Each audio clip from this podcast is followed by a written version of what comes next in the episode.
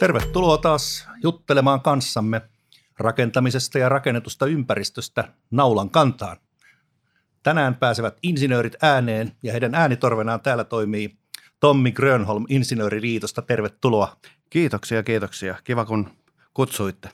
Hei, sanopas, keitä oikeastaan erityisesti haluaisit tänään puhutella?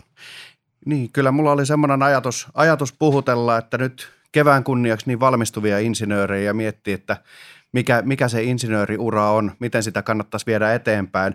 Ja sitten myös kokeneempia insinöörejä siitä näkökulmasta, että meillä kokeneemmat insinöörit osittain ei ole kovin innokkaita pitää osaamisestaan huolta ja, ja ehkä vähän motivoida siihen, että kannattaisi sitä tutkintoa aina välillä päivittää, jotta työelämässä pysyisi sitten siihen eläkkeeseen asti. Kuulostaa erittäin hyvältä. Kerros aluksi vähän, että minkälaisia urapolkuja olet itse taivaltanut tähän nykyiseen asemaasi? Joo, se onkin tämmöinen kaksijakoinen, että mä oon tällä hetkellä kahden työsuhteen vies ja 20 vuotta ollut työelämässä. Eli ensin valmistuin automaatiotekniikan insinööriksi vuonna 2000 ja 10 vuotta olin tässä melkein teidän naapurissa Siemensillä teollisuuden myyntitehtävissä ja ja, ja sitten tuli liitosta semmoinen soitto, että tarvitaan jäsenhankkijaa ja lähin, lähin sitten siihen tehtävään, sattui semmoinen sopiva vaihe ja vähän kaipasi ehkä uusia uratuuliakin kymmenen vuoden jälkeen ja siitä sitten ensin muutama vuosi jäsenhankintaa ja, ja ilmeisesti en yksin saanut tarpeeksi tuhoa aikaan, niin sain tiimin vedettäväksi ja siitä muutama vuosi eteenpäin, niin sitten avautui tämä järjestöjohtajan paikka ja nyt on sitten tässä ollut. Eli, eli kyllä Siemessilläkin toki oli urakehitystä ja, ja tässäkin, että ehkä, ehkä jotain on tehnyt oikein, kun vastuut on siinä uran mukaan aina kasvaneet. Siltä tuntuu. Joo. Kerro sitten seuraavaksi Insinööriliitosta. No Insinööriliitosta muutama sana, eli meillähän on 70 000 jäsentä. Enemmistö on työikäisiä, opiskelijoita on aika terve pohja, siellä on – tälleen syksyn uusien aloittavien jälkeen niin noin 17 000 opiskelijajäsentä, että siinä mielessä merkittävä, okay. merkittävä tämmöinen tulevaisuuden potentiaali kanssa. Työikäisistä 15 prosenttia muita kuin insinöörejä, mutta se kattava teema on kuitenkin tämmöiset tekniikan alan asiantuntijat ja esimiehet, eli ei mikään yleisliitto. Että siellä on sitten paloalan ihmisiä, tietoalan ihmisiä, joilla ei ole insinöörikoulutusta, mutta kuitenkin tekninen ala ja asiantuntija tai esimiesrooli. Ja – kyllä meillä se strategian peruskärki, niin toki tehdään työmarkkinaidun valvontaa, mutta sitten on myös jäsenille palveluita ja nyt ollaan vähän sitä menemässä myös sinne ammatillisaatteelliseen suuntaan, eli sitten olisi mahdollista vaikka raksainsinöörien puhua keskenään siellä tai, tai tietoalan ihmisten puhua keskenään ilman, että liitto välttämättä hirveästi ohjaa, että haluttaisiin tämmöistä ammatillista yhteisöllisyyttä myös tuoda okay. tähän, tähän maahan ja ihan niin kuin maanlaajuisesti, että Joo, ei tarvitse siinä omalla kotikylällä puhua kollegoiden kanssa, vaan vaikka verkon yli sitten vähän pidempääkin. Just, just. Okei. No tässä vastikään niin kuulin tämmöisen jokin, että insinööri rakentaa, ekonomi ylläpitää ja sitten juristi pistää paaliin. Mutta kerrohan vähän insinöörin työstä, työn historiasta. Mitä insinöörityö on ennen tänä päivänä? Niin, jos ajatellaan ihan ylipäätänsä insinööriä, niin katoin tuossa ihan vaan valmistautuakseni pikkusen historiatietoa, että kaikki ei omasta päästä, vaan ihan tutkittuakin, tutkittuakin tavaraa, niin – jos ajatellaan ihan insinöörikuntaa ylipäätään, niin vuodesta 1974 naisten osuus on noussut valtavasti, eli meillä on nyt jo 16 prosenttia naisia, kun silloin oli 2 prosenttia. Toki toivottaisiin lisää, että sehän on tosi vähän, se 16 prosenttia ollaan ihan varmoja, että, että osa hyvästä insinööripotentiaalista menee sitten vähän niin kuin muille aloille ja toivottaisiin, että määrä, määrä naisten osuus sitten kasvaisi. Samassa ajassa insinöörikunnan keski on noussut 32 vähän päälle 40 vuoteen. Se on siellä 42-43 tienoissa, eli insinöörikunta on keski-ikäistynyt 40 vuoden aikana – sitten jos ajatellaan työmarkkinoita ihan puhtaasti, niin vuonna 1987 meitä valmistui 2000 ja työikäisiä oli 30 000 ja nyt meitä valmistuu viime vuonna melkein 5500 ja työikäisiä on 110 000. Eli muutamassa kymmenes vuodessa on kolminkertaistunut määrä ja kyllähän se yhteiskunnastakin kertoo jotain, että insinööritieteitä käytetään enemmän ja enemmän koko ajan ja on, on erilaisia tarpeita. Eli, eli näinhän se on se historia mennyt ja voidaan, voidaan tietysti kohta katsoa sitä, mutta sitten jos ajatellaan työelämää, niin samalla kun se määrä on kasvanut, niin katsoin vähän aikasarjoja 90-luvulta lähtien, niin se yrittäjien, toimitusjohtajien korkeamman johdon määrä on suhteellisesti vähentynyt ja asiantuntijat keskijohtoon nousseet. Toimihenkilöitä ei vieläkään paljon ole meidän jäsenkunnassa, mutta, mutta kyllä se on selkeästi muuttunut siihen asiantuntija, tavallaan siihen perusduunarin rooliin siitä ehkä aikaisemmasta, että insinööri oli se herra tai tehtaanjohtaja, niin nyt se on mennyt sinne ehkä teknistymisen myötä, että ollaan asiantuntija keskijohtotehtävissä Joo, joo voittopuolisesti. Mistähän mahtaisi muuten johtua se, että keski-ikä on noussut? Johtuuko se siitä, että koulutukset esimerkiksi on pidempiä kuin ennen vanhaa vai no, siinä muitakin syitä? No koulutushistoria itse asiassa se ei mun mielestä ihan hirveästi vaikuta, koska aikaisemminhan se tekninen opisto oli kuitenkin nelivuotinen ja se oli hyvin tarkka koulumuotoinen, että se oli semmoinen vanha koulutyyppinen ö, läpivienti, että katsottiin, että kuka on suoriutunut ja joskus aikana on niin kuin jopa joutunut, lentänyt sieltä pihallekin, että jos se ei ole pärjännyt, mutta siellä oli kuitenkin ennen sitä koulua se pakollinen harjoittelu, eli tämmöinen motivaatio-osa Joo. tavallaan, Eli kyllä se pidensi sitä tavallaan työhön siirtymisikää, että nyt meillä keski-ikä opinnoille tai, tai keskimäärin se kestää ehkä viisi vuotta, että se on pikkusen, kun se on tämmöistä akateemisempaa tai vapaampaa, se tutkintojen kasaaminen pohjaa siihen, että luetaan niitä niin kuin oman itsekurin kautta ja omia kiinnostavia aiheita, niin se suoritusaika on venynyt, mutta siellä ei ole sitä pohjaharjoittelua ensin, että ehkä se tutkinnon suorittamassa aika on karkeasti samoissa.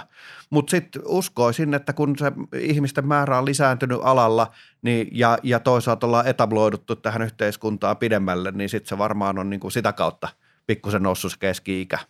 Just, just. Okei, joo. Tuota, insinöörit on vallanneet myös alaa voimakkaasti. Muistan tämmöisen kampanjan nimen kuin Maailma, insen, anteeksi, Maailma ilman insinöörejä. Osaisitko kertoa tästä jotain? Joo, totta kai ja hienoa, että se on osunut silmään. Eli tänä kesänä ajateltiin, että lähdetään muistuttaa nyt ihmisiä, että insinöörityö on kaikkien meidän elämässä, vaikka se on pikkusen pudonnutkin näkymättömiin, että, että kyllähän nyt on helppo ajatella, että on, on pädiä ja kaikkea tämmöistä ja niitä ostetaan kaupasta ja sitten unohdetaan ehkä, mitä siellä on taustalla.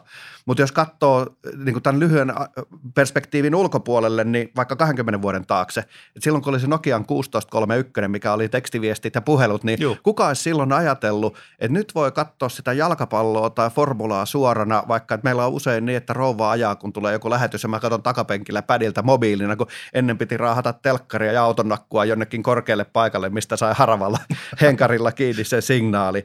Tai sitten 30 vuotta sitten, kun puhelin oli seinässä ja jos halusi mennä nettiin, niin se oli hidas ja silloin kukaan ei voinut puhua, ellei ollut niitä onnellisia, kello oli se kallis ADS. Että nythän kaikilla on se iPad ja kaikilla on langaton ja eihän kukaan enää töpseliäkin seinään, jos lähdetään nettiin muuta kuin ehkä virtapiuhan, että, että onhan tämä muuttunut. Ja sitten jos ajattelee ihan yleistä ympäristöä, niin eihän ilman insinöörejä ei olisi kovin korkeita taloja, ei tehtäisi ratikkalinjaa tuohon viereen vai onko tuo kevyt, kevyt yhteys, mutta ja ei olisi teitä ja ei olisi paljon muutakaan, että jopa se minua hämmentävä 50-ohjelmainen pesukone, joka meillä on kotona, kun mä tarttisin kaksi ohjelmaa, että kova ja kovempi, niin tota, ei, e, ilman sitä insinöörejä ei ole sitäkään laitetta Aivan. olemassa. Ja, ja, ja toki sitten, että kohta kun meillä on jääkaappi, joka huutelee tekstiviestillä, että käys hakemassa jotain tai toimittaa ehkä sitten kauppaan jo valmiin kauppalistan, että se ukko tulee töiden jälkeen hakemaan sen kassin sitten, niin, niin, niin eihän näitä niin kuin ilman insinöörejä olisi, olisi näitä vis, visioita saatu toteen. No se on kyllä taivaan tosi aivan oikein. Puhutaan sitten vaikka vielä insinöörikoulutuksesta ja koulutuksen nykytilasta. Äsken kerroit, että mitä se oli ennen, mitä se on nyt? No nythän se koulutus tila on oikeastaan se, että niin kuin sanoin, että eh, viime vuonna valmistui ennätysmäärä insinöörejä. Se oli 5446 kappaletta. Ja kyllä meillä on semmoinen ajatus, että nyt pitäisi hyvin tarkasti seurata, että paljonko työmarkkina voi niitä insinöörejä ottaa sisäänsä. Et, et tilanne, että nythän on aika paljon yritetty kasvattaa insinöörien määrää sille, että lisätään sitä sisäänottoa. Ja meidän sisäänotto on tällä hetkellä vuodessa 9000 – jos 5500 valmistuu, niin se on aika huono prosentti oikeasti. Eli meillähän menee käytännössä siinä koulutuksessa rahaa hukkaan sen takia, että ihmisillä jää se koulu kesken. Just, just. Ja Yllättävän suuri prosentti. Se, se on tosi suuri prosentti ja sitä on vähän seurattu, että mistä se voi johtua. Että osittainhan ihmiset on siellä odottamassa, että ne pääsee vaikka tekniseen yliopistoon tai lääkikseen tai jonnekin, mutta kyllä meillä on se näkemys, että – ei ammattikorkeakoulu voi olla semmoinen parkkipaikka, missä otetaan jotain muuta, vaan sinne pitäisi jonkun motivaation, avoimen väylän haastattelun, jonkun mekanismin kautta löytää semmoisia ihmisiä, joilla on aito halu tulla sieltä ulos ja vähentää sitä sisäänottomäärää ja sitten sillä rahoituksella, mikä siitä jää tavallaan käyttämättä, niin se keskitettäisiin sitten olemassa olevien insinöörien uudelleen koulutukseen, jotta heidän työmarkkinakyky pysyy yllä. Et muutenhan, jos me otetaan koko ajan uusia ja koulutetaan uusia eikä pidetä huolta niistä jo kokeneemista, niin meille tulee työmarkkinoille semmoinen kroonisesti työttömien ihmisten joukko ja se ei ole niin kuin kansantalouden eikä meidän kenenkään kannalta hyvä. Eikä, jos, joo, aivan niin. oikein, eikä niiden yksilöidenkään kannalta. Ju, ju, juuri näin. Toki yksilöistä puhumatta. Helposti liitossa, kun katsoo 70 000 ihmisen näkökulmasta, niin, niin yksilö unohtuu, mutta kyllähän se on. Et, et meillä itse asiassa viime vuonna tehtiinkin tätä tutkimusta, niin näistä työttömistä insinööreistä, niin se oli joku 1-2 prosenttia, joka oli jo niin kuin siinä pisteessä, että ei enää haluaisi töihin. Et vaikka on pitkäänkin ollut työttömänä, niin se voimakas halu on niin kuin merkittävällä valtaosalla palata työelämään, kun löytää vain jotain – jotain sopivaa, sopivaa tekemistä. Joo, joo. Ja silloin tietysti jatkokoulutus on yksi merkittävä asia. Itsekin muistan 90-luvun laman jossa tuota, tuli sitten opiskelluksi näitä bittejä.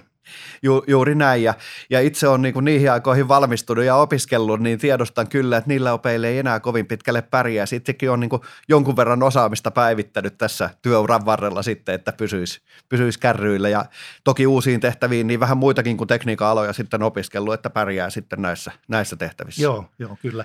Ja itse asiassa nyt jos ajatellaan vastavalmistuvia insinöörejä, tätä keskeyttämisprosenttia – niin, niin mä näkisin, että kyseessä ei ole pelkästään niin koulutusorganisaatio ja liittojen asia, vaan että se on niin kuin yhteiskunnallisesti laajempikin asia. On tämä sinänsä mielenkiintoinen ja hyvä, kun nostit tämän, koska mä puhuin sitten, tai satuin kuulemaan vierestä, meillä oli semmoinen pohjoismaisten insinöörijärjestöjen webitapaaminen ihan viime viikolla, ja siellä kollegaliitosta tekistä, niin Jokisen Jari tuntui sanovan, että, että meillä on itse asiassa korkeakoulupaikkoja tällä hetkellä suunnilleen koko ikäluokalle niin voisi aina miettiä, että mikä järki siinä on, että, että ymmärrän, että korkeakoulututkinto on niin kuin hieno asia ja sitä kautta pääsee hienoille urille, mutta eihän me voida semmoistakaan yhteiskuntaa tehdä, jossa kaikki on korkeakoulutettuja, koska meillä on monenlaisia muita tehtäviä, että niin kuin muutama vuosi sitten taka, takaperin puhuttiin näistä entropi, entropian hallitsijoista, eli eräs tohtori kirjoitti niin sanotuista persvakoajista, Aivan. jotka tulee paikalle silloin, kun joku on pielessä. Että jos joku kaukolämpöputki vaikka hajoaa, niin eihän voi tehdä semmoista robottia, joka on siellä päivystämässä. Nyt kun tämä hajoaa, niin se korjaa, vaan me tarvitaan niitä ihmisiä, jolloin ne käytännön taidot hoitaa ne asiat sitten, kun joku jossain odottamattomassa paikassa hajoaa yllättäen tai sitä pitää ylläpitää. Mehän tarvitaan semmoisiakin ihmisiä. Ja mun mielestä ehkä niin kuin vähän, vähän ei niin kuin anneta tarpeeksi arvoa sitten tämän tyyppisille urille, jotka on kuitenkin ihan kriittisiä meidän kaikkien Joo, toiminnan kannalta. Itse asiassa just tämä sana arvostus mm. niin, niin kävi munkin mielessä tässä. Selvä. Tuli mieleen nyt tämmöinenkin asia, että sitten kun joku menee pieleen, niin nythän eletään keskellä niin sanottua koronatilannetta ja tuota, eh, jotkut pystyvät tekemään töitä kotoa, mutta sitten on niitä henkilöitä, joiden täytyy vetästä haalarit päälle ja mennä sinne. Mitäs insinöörit ja koronatilanne, miten näkisit? No nyt tietysti, jos ajatellaan tätä työllisyystilannetta insinöörin osalta, mihin koronatilanne ensimmäisenä niin. tietysti vaikuttaa, niin meillähän oli viime syksy taas historiallisen hyvä työllisyyden kannalta. Työttömyysluvut oli tosi pienet, niin siitä ollaan käytännössä osa, osa-aikaistuksissa ja lomautuksissa tultu 18-kertaiseen määrään, mutta on silti se hyppy on iso, mutta silti ollaan noin puolessa toista tuhannessa, eli kyllä meidän vahva näkemys on, että vaikka siellä on ollut kasvua, ja se on ollut nimenomaan näissä lomautus- ja osa-aikaisissa, ei niinkään irtisanomisissa, niin tämä on palvelusektoreilla toistaiseksi tämä haaste, ja insinöörialoilla se ehkä vaikuttaa tämän vuoden viimeisellä kvartterilla, jos se toinen aalto nyt aidosti tulee, eli silloin voi olla teollisuudessa niin kuin ne merkittävimmät haasteet, mutta silti on semmoisiakin signaaleja, että teollisuudesta ei ole välttämättä kaup- niin kuin olemassa olevia kauppoja vielä hävinnyt, uusia ei tule, ja sitten toisaalta suunnittelualaltakin on kuultu semmoista viestiä, että siellä olisi niinku tilauskirjoja kuitenkin koko ajan täydentynyt, eli, eli se saattaa olla hyvin alakohtaista ja ehkä niinku sinne vientiin enemmän kuin sitten esimerkiksi suunnittelupuolelle. Mutta tosi vaikea arvioida, että tämähän on niinku niin poikkeuksellinen verrattuna näihin muihin aikaisempiin pandemioihin tai epidemioihin, että vaikeahan se on ennustaa. Mutta se, että me ollaan kuitenkin varauduttu sit siihen, että jos huonosti käy, niin sitten lisätään meidän uravalmennuksia, lisätään sitä työpa- työpaikan akuuttivälitystä ja, ja onhan meillä semmoinenkin ohjelma, että jos työttömyyskassan jono kasvaa jostain syystä, niin me lainataan jäsenelle sitten rahaa. Ja sitä on nyt muutama käyttänyt, ei kovin moni, koska insinööreille ei ollut haastetta, mutta tuetaan toki sen niin kuin vaikeimman paikan yli, kun ei ole mitään rahaa käytössä. Joo, joo, kyllä. Ja olisiko tässä vielä näköpiirissä se, että insinööri voisi vieläkin nykyisestä niin kuin laajentaa sitä spektriään, etsiytyä sellaisiin tehtäviin, kouluttautua sellaisiin tehtäviin, mitä ehkä ei ole vielä tullut ajatelleeksi.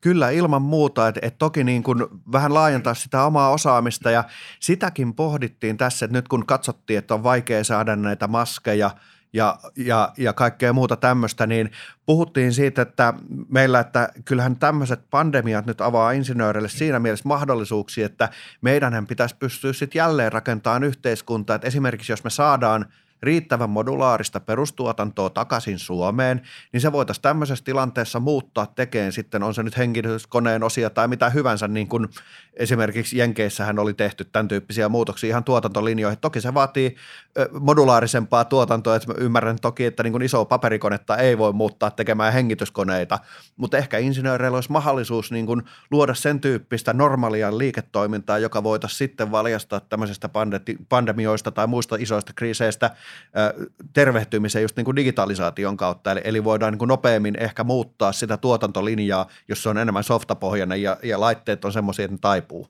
Just aivan oikein. Ja aivan niin kuin tässä kesällä juttelin konsernijohtajamme kanssa työn tekemisen muuttumisesta, että kuinka pakko oli nyt paras muusa ja yhtäkkiä niin toimistossa tehtiin digiloikka ja se, mikä oli pakkoa, niin huomattiin, että ahaa, tämä itse asiassa onkin hyödyllistä ja mähän osaankin ja tämähän voisi olla jopa kivaa. Esimerkiksi nyt ei tarvitsisi puhua enää etätyöstä, vaan puhutaan verkostotyöstä. Silloin kun puhutaan tietotyöstä, niin ne bitit siirtyy aika näppärästi, mutta sitten toinen puoli on juuri tämä, mitä sanoit, että, että jonkun täytyy tehdä niitä koneita tai tuotteita ja muita. Joo, mielenkiintoinen juttu kyllä sinänsä. Tuota, äsken kun kerroit tästä koulutuksesta ja sitten varsinkin Insinööriliiton henkilöstöstä, jäsenistöstä, niin siellä oli aika monia erilaisia osaajia ja ammattihenkilöitä. Tästä tulee mulle mieleen tämmöinen symbioosiajattelu, e, ehkä peräti jonkinnäköinen parviälyajattelu. Joo, Parviälyhän siinä mielessä onkin olennaista, että on niin kuin ihan omakohtaisesti saanut, saanut kokea sen, kun päivitin osaamista tuossa jossain vaiheessa ja sehän tyypillisesti kun mennään johonkin oppilaitokseen tekemään tutkintoa, niin sehän ei ole sieltä RDn kärjestä se oppi, mitä siellä saat. Se on niin todistettuja teorioita ja sinänsä niin tiukkaa faktaa. Mutta se, mikä siellä on iso juttu, on se, että siellä on eri ikäisiä, eri taustaisia ihmisiä, hyvin heterogeeninen joukko, niin siitä saa tavallaan niin näkökannan muiden ihmisten uriin ja voi tavallaan kaverilta pölliä sitten omalle alalle ne parhaat ideat. Eli siinä mielessä voi syntyä innovaatioita jo tästä. Ja toki sitten, että jos menee niin pitkälle, että puhuukin sitten jonkun muun kuin insinöörin kanssa, että puhuu vaikka ekonomin tai juristin kanssa ja koittaa ymmärtää, että miten hän ajattelee ja sitten soveltaa soveltuvin osin niitä asioita, niin, niin se on tosi, tosi hyvä juttu, että sieltä voi löytää niin sanotusti uusia asioita siihen omaan työhön, mitä ei ole niin kuin omalla alalla koitettu koskaan. Kyllä mä Suomen työelämään kaipaisin ehkä semmoista – rohkeutta vielä näissä, että tavallaan, että jos on vaikka – et, et toki lääkärihän pitää olla lääkäri, että ei kukaan voi nyt niin kuin juristia palkata lääkärin tehtävää, että sehän on selvä. Mutta sitten jos on vaikka joku myyntiorganisaatio, missä on vaikka niin kuin automaatiotekniikan insinöörejä, ei yhteyttä reaalielämään, mutta automaatiotekniikan insinöörejä iso liuta, niin entäpä jos sinne palkkaisikin jonkun asiakassuhteisiin ja markkinointiin suuntautuneen tradenomin yhdeksi ihmiseksi, jolloin olisi kuitenkin käytössä hyvä tekninen tukiverkko siihen perustehtävään, niin sehän voisi tuoda ihan uudenlaisia ideoita ja tulla tavallaan sitten semmoinen niin kuin ainakin firmakohtainen kilpailuetu siitä, että onkin vähän eri tavalla ajattelevia ihmisiä sen samassa porukassa, että ei kaikki ole niin kuin sitä samasta insinöörikoulusta tulleita. Aivan, totta.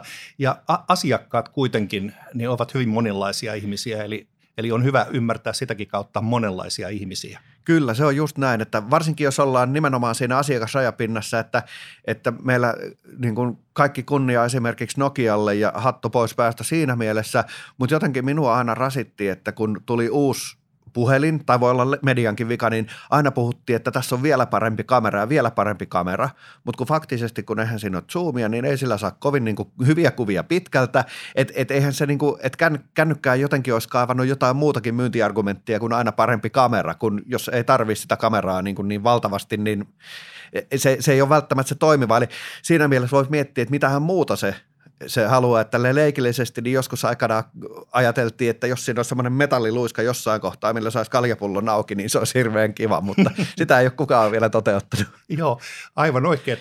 Monissa tuotteissa, esimerkiksi just tietotekniikan alalla, niin tuntuu siltä, että päivitykset seuraavat toisiaan eh, hengästyttävällä tahdilla ja sieltä tulee uusia ominaisuuksia, joita kukaan ei ole pyytänyt eikä tarvitse. Juuri, juuri näin, että, ja, ja pakko päivittää tai muuten käy jotain kavalaa. Kyllä, että, just niin. näin valitettavasti. No joo. Tuota, sitten yksi sellainen asia, jossa meidänkin konsernissa on ollut ilahduttavan paljon semmoista positiivista pöhinää, niin on tämä oppilaitosyhteistyö. Eli nyt kun äsken, tai ihan tässä alussa mainitsit, että haluat puhutella vastavalmistuvia insinöörejä ja sitten niitä vähän veteraanempia, niin, niin nyt ajatellaan, että tuodaankin näitä näitä ihmisiä lähemmäs toisiaan. Juuri näin ja siinähän on hyvä tapa oikeastaan, että jos ajatellaan vaikka ammattikorkeakouluverkostoa, kun se on aika hyvin peittää koko Suomen – ja kaikilla on sitten näitä yhteistyöohjelmia yritysten kanssa, niin on se sitten rekrytointia, sehän on niin hyvä tapa, mutta sitten on myös ihan TK-yhteistyötä ja nyt pikkusen tarkistin lukuja vielä valmisteutuessa, niin puhutaan siis koulukohtaisesti jopa kymmenien miljoonien vuosibudjeteista TKI-toiminnassa ja siellä on toteutettu satoja hankkeita. Niin mikä on parempi tapa kuin ottaa oppilaitokseen yhteyttä ja keskustella sitten, että, että nyt meillä olisi tarvetta tämmöiselle projektille, että olisiko teillä ihmisiä, olisiko teillä ohjelmaa, mihin tämä voitaisiin laittaa ja, ja tavallaan sitten samalla kouluttaa niitä osaajia itselle siellä, että mulla oli loistava esimerkki tuli mieleen, kun me tehtiin valmi- tai tehdään vuosittain valmistuville insinööreille kierrosta, toivotetaan heidät sitten ammattikuntaan mukaan ja sattui pari vuotta sitten yksi Raksainssi tilaisuuteen semmoinen, semmoinen daami. Ja hän oli kovin ylpeä insinöörityöstä, hänellä oli se painettuna mukana laukus, että hän halusi näyttää. Ja mä ajattelin, että no mä katon nyt, siis oltiin ihan päivällispöydässä ja syötiin. Ja mun oli pakko lukea se läpi. Siis hän oli jossain, en muista missä paikkakunnalla, siis oli Tampereen tilaisuus, mutta saattoi olla jossain Pohjanmaan suunnalla, niin oli tämmöinen kattopeltitehdas tai joku vastaava, ja niitä oli pitänyt testaa niiden kävelykestävyyttä, niin oli levittänyt, hän oli asentanut ne johonkin halliin, ja sitten hän oli satoja kertoja kävely edestakas niiden päällä, niin eihän tuommoista, niin kuin, eihän kellään ole mahdollisuutta omassa firmassaan tehdä systemaattisesti tämmöistä, mutta sitten jos sen projektin tekee ja ottaa siihen insinöörityöntekijän, jolloin sitten se oma motiivi tehdä sitä ja kiinnostaa tehdä se niin kuin varsinainen tutkimus siitä, että sitten hän kävi siellä kävelemässä ja se oli hyvä työ, se oli, hän oli saanut hyvät arvosanat, että mun oli pakko lukea se koko sit 70 sivua siinä, niin kuin, toki kursorisesti, että en mä siitä niin kuin kaikkea muista, mutta, mutta se oli niin kuin aika kiehtova, että mitä hän oli suunnitellut ja miten ajatellut. Ja, ja kyllähän, jos satoja kertoja kävelet, niin saahan siitä nyt jonkun osviita, että kuinka paljon se pinnote kestää sitä kävelyä. Että, aivan, aivan. Et, et tämän tyyppisiä ihan käytännön, käytännön ratkaisuja sieltä voi hakea sitten. Kyllä, kyllä nuoret voivat opettaa vanhoilla, vanhot, vanhat voivat opettaa nuorille. Ju, juuri näin. Minkälainen on insinöörityön tulevaisuus? No insinöörityön tulevaisuus, sanoisin, että tulevaisuus on insinööri. Voisi olla vähän muidenkin, mutta insinööri, että ihan niin kuin menneisyyskin, tuossa puhuttiin, että mitä on tapahtunut viime vuosikymmeninä, niin tässä en malta olla lainaamatta, kun kesällä kuuntelin Esko Valtaajan ideaa Pekkusen pelkistään tutkijasta niin kuin insinöörimaailma, että kun puhutaan, että esimerkiksi meillä on energiakriisi tai energiaa tarvitaan lisää, niin valtaajan mukaan – keskiajalla tynnyristöljy ei ole saanut yhtään energiaa, kun ei tiedä, mitä sille tehdään. Tällä hetkellä siitä saa 1,7 megawattituntia, kun se poltetaan, mutta tulevaisuudessa saisi miljoonakertaisen määrän energiaa pelkästään sen hii- äh, vedystä, jos se käytetään fuusioreaktorissa. Ja kun meillä tutkijat asettaa tämän tyyppisiä horisontteja sille, että miten me pärjätään jatkossa ilman, että pitää taantua kovinkaan kauas menneisyyteen omissa tottumuksissa, niin insinöörien tehtävähän on sitten miettiä, että millä käytännön keinoilla se horisontti saavutetaan, minkä tiedemies on saavuttanut. Ja se on mun mielestä se insinöörien osuus ja kyllä mä sanoisin, että tulevaisuus on insinöörien näiltä osin. Että. aika kiehtova visio kyllä. Eh, tosiaan nyt kun tässä tuli mainituksi tämä energia, niin, niin maapallollehan tulee todella paljon energiaa. Et eihän sitä tarvitse säästää, sitä vaan täytyy oppia käyttämään oikealla tavalla. Joo, oot ihan oikeassa ja jos ajatellaan esimerkiksi, nyt on puhuttu paljon aurinkopaneelitekniikasta ja jossain vaiheessa puhuttiin, että kannattaisi laittaa päivän, sata, päivän tasaajalle aurinkopaneeleja tai sitten jotain geostationäärisiä satelliitteja, jotka mikroaloilla ampuu, niin nyt just LinkedInissä viime vai toissa viikolla, niin toi Ristolinturi laittoi, että rakennustekniikka on kehitteillä sellaiset aurinkopaneelit, mitkä tulee ikkunan päälle. Ne on läpinäkyviä, ohuita, tuottaa sähköä kahdeksan vuotta. Niin ei enää tarvii ajatella niin, että nyt viedään jonnekin tosi kauas, missä ne ei häiritse ja siellä on hirveät varmit aurinkopaneeleja, vaan, vaan ihan tämmöisiä näppärille. Onhan tämä välimallissakin, että nyt voi jo itselleen asettaa ilman akustoja ne aurinkopaneelit ja sitten syöttää verkkoon sen, mitä itse tarvii ja ostaa takaisin myöhemmin sitä energiaa. Et onhan tämä menossa niin kuin valtavasti eteenpäin, kun osataan vain hyödyntää ja se on nimenomaan tätä insinööritekniikkaa sitten, että miten, miten voidaan kestävällä tavalla hyödyntää nämä kaikki asiat niin, että, että onhan siinä vissi perä, että eihän me voida maapalloa tuhata, se on niin kuin ihan selvä. Kyllä. Mutta eihän se tarkoita sitä, että meidän pitää lopettaa nämä asiat, vaan meidän pitää etsiä kestävämpiä tapoja tehdä ne ja se on niin kuin se insinöörin tehtävä.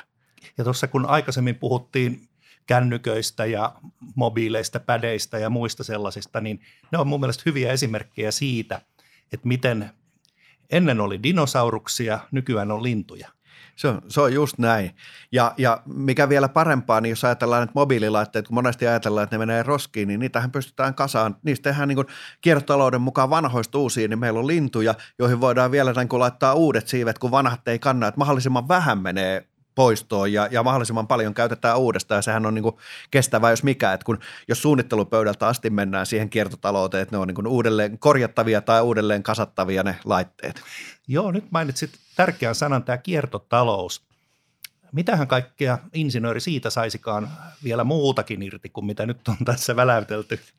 Niin, kyllähän se on tavallaan, että että kun toisen roskaan toisen naaren, niin kyllähän on ilolla katsonut, että käytännössä nykyään ei esimerkiksi kaatopaikoille mene juuri mitään, että se käytetään jollain tavalla hyödyksi ja, ja Toki ollaan ehkä alkumatkalla, mutta toisaalta niin on aika iloinen siinä mielessä, että nyt insinöörikunta ainakin kuullaan, kun laatukeskus on rakentamassa tämmöistä EFQM-linssi tai tai kiertotalouslinssiä EFQM-maailmaan ja pääsin siihen ohjausryhmään sitten, että, että pääsee tavallaan sanoen se insinöörikunnan näkökulma ja keskustelee sitten siellä, mutta uskon, että se on valtava, valtava potentiaali siinä mielessä, että sillä koitetaan kuitenkin edistää sitä, että, että kierrätettäisiin enemmän, että teollisuuden raaka-aineista enemmän olisi kierrätettyä raaka-ainetta, että ei kaikkea tarvitse louhia. Ja onhan Suomessa hienoja tarinoita siitä jo nyt, että esimerkiksi Imatralla aikanaan kun kävin Ovakon tehtaalla, silloin kun se oli vielä Ovako, niin, niin siellähän käytännössä oli kierrätysterästä kaikki kaikki. Et se vaan sitten analysoitiin, että millaista se oli ja laitettiin sopivat lisäaineet, että saatiin niin kuin ulos menevä tavara standardiin.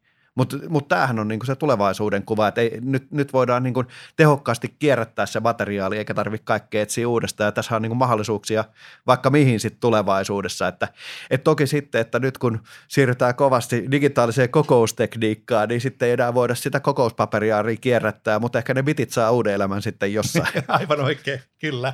Itse asiassa tuosta kierrättämisestä, niin itsekin koin suuren heräämisen siinä, kun meidän taloyhtiön tuli muovin keräys erikseen – ja sitten mä hämmästyin, että hyvänä aika, näinkö paljon sitä tulee. Ja sitten kun eräs viisas insinööri yhdessä dokumenttiohjelmassa kertoi siitä, että miten se muovi kiertää, kuinka älykkäästi se kiertää ja, ja miten vähän se heikkenee sillä matkan varrella, niin, niin se oli mullekin semmoinen suuri heräämisen hetki. Kyllä, juuri näin ja siinä on niin oikea merkitys, että se muovi palautetaan sinne kierrätykseen eikä heitetä luontoon. Sitten kun tiedetään, että mitä valtamerissä käy, kun Aivan. sitä muovia alkaa olla siellä, niin jotenkin ajattelee, että kyllä se olisi ehkä mukavampi, että se olisi siellä kierrätyksessä ja tiedettäisiin, missä se on, eikä niin, että se olisi siellä kalanruokana, joka sitten on kohta omalla paistinpannulla. Niin, niin, niin siinä mielessä, että sehän niin kuin pitäisi periaatteessa kuulua jokaiselle meille. Ilman muuta, näinhän se on. No mikä olisi nyt viestisi insinööreille? Niin, kyllä se osaamisen kehitykseen ja, ja jatkokouluttautumiseen väkisinkin taittaa. Eli nyt kun työsuhteet ja toimenkuvien muuttuvisfrekvenssi on kasvanut, että samaa tehtävää tehdään kaksi-kolme vuotta työsuhteet on minun ikäpolvella jo lyhenemässä, että ei mennä enää tehtaan portista sisään ja tulla eläkkeelle pois sieltä, niin, ja, ja samalla uusia teknologioita tulee jatkuvasti, niin sitä osaamista pitää päivittää, ja, ja se olisi se perusviesti kaikille meidän insinööreille, että muutaman vuoden välein menisi tekemään sitä YAM-tutkintoa, menisi tekemään suppeempia täydennyskoulutuksia, että ainahan ei tarvitse tutkintoa tehdä, vaan voi käydä jonkun kevyemmänkin kurssin. Ja sitten samalla sinne työnantajapuolelle, että kun yhteistoiminnallisessa keskustelussa pitäisi sitä koulutussuunnitelmaa käydä, niin tehtäisiin se aidosti. Ja sitten vietäisiin kehityskeskusteluissa eteenpäin, että nyt firma on menossa tähän suuntaan – että nyt te Siiri tai Pekka menee, että kannattaisi mennä tämmöiselle, että me tarvitaan nyt tällaista osaamista, niin voisitko hankkia, sovitaan miten se hankitaan, että, että osittainhan toki työn, työntekijä voi päivittää omallakin osalla, mutta sitten työnantajakin voisi joustaa, jos se niin tulee suoraan siihen omaan tarpeeseen. Ja, ja tavallaan yhdessä kehitettäisiin sitä osaamista, niin saataisiin tavallaan sitä luottamusta, saataisiin kilpailuetua, ei tulisi niitä työsuhteen ikäviä puolia, eikä tulisi välttämättä niitä tilanteita, että niistä hyvistä tekijöistä pitää luopua, eli tavallaan niin kuin porukalla mietittäisiin, että miten tätä koko yhteiskuntaa kehitetään, että saadaan toimivampia, parempia firmoja, joilla on liiketoimintaedellytykset paremmat, vähemmän työttömiä insinöörejä, osaavampi insinöörikunta, niin kyllä me sillä tämä maa saadaan, saadaan jiiriin naulan kantaan. Kiitos Tommi Grönholm. Kiitoksia.